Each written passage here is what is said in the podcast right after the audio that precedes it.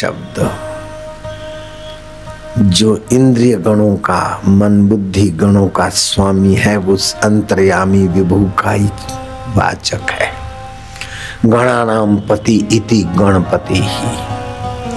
लेकिन उस पर ब्रह्म निराकार को समझाने के लिए ऋषियों ने और भगवान ने क्या लीला की? शिव जी, कथा आती है, कहीं पधारे थे। पार्वती जी ने अपने योग बल से बालक को चौकीदारी करने रखा। शिव जी जब प्रवेश हो रहे थे तो खड़े हो गए, नहीं जा सकते। शिव जी ने तो शुरू से उसका धड़ से सिर अलग कर दिया। पार्वती जी ने सारी घटना बताई। अच्छा अच्छा तुम्हारा मानसिक पुत्र है। चलो, तुम्हारा मानसिक पुत्र है तो हम भी इसमें अपना मानसिक बल की लीला दिखा देते जाओ, जो भी प्राणी मिले, उसका सिर ले आओ, हाथी का सिर लगा दिया। कितनी सर्जरी की ऊँची कल्पना है। मेरा नाक सर्जरी से बदल दिया, मेरा फलाना बदल दिया, अरे, सिर बदल दिया तुम्हारे भोले बाबा। कैसी सर्जरी है? और फिर इस सर्जरी से लोगों को कितना समझने को मिला। गणेश जी के कौन बड़े सुपड़े जैसे अर्थात जो कुटुंब का बड़ा हो, समाज का बड़ा हो, अगवा हो, अथवा चैनल का अगवा हो, अथवा आश्रम का अगवा हो, उसको बड़ी खबरदारी, बड़ी खबरें होनी चाहिए। सुपड़े में धान अनाज कंकड़ पत्थर निकल जाते हैं, असार निकल जाता है, सार रह जाता है। ऐसे सुनो, लेकिन सार सार अपना जो सुनो, वो सब सच्चा ना मानो, सब झूठा ना मानो सार सार लो।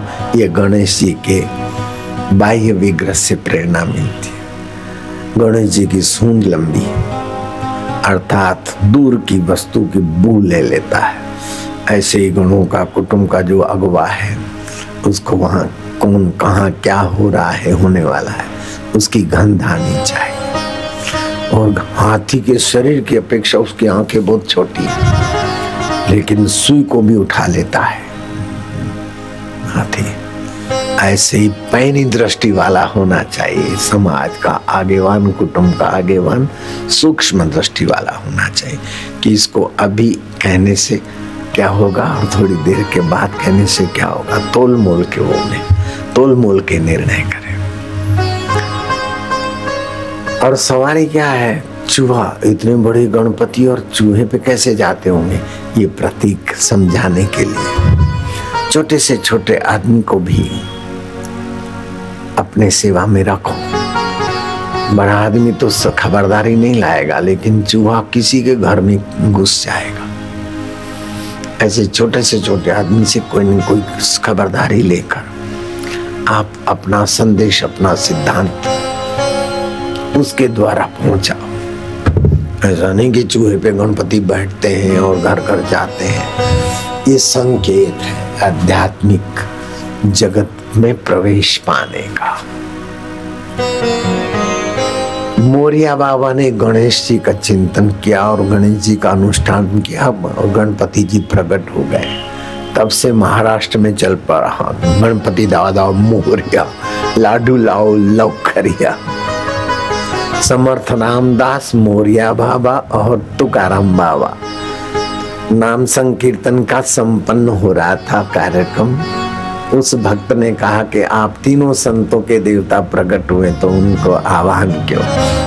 तो समर्थ ने सीताराम को आह्वान किया। तुकाराम ने रुकोबा विठल का आह्वान किया और मोरिया बाबा ने गणेश जी को बुलाकर 2000 भक्तों के बीच तीनों देवों को भोजन कराया। ये सुप्रसिद्ध है घटना।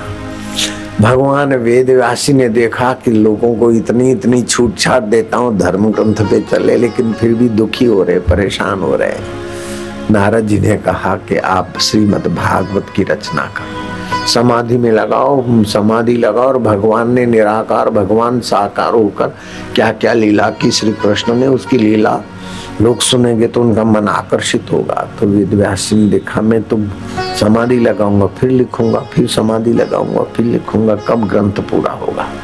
गणपति जी महाराज का आह्वान किया गणपति जी को कहा कि महाराज, लोक मांगल्य में तो आप प्रसन्न होते हैं।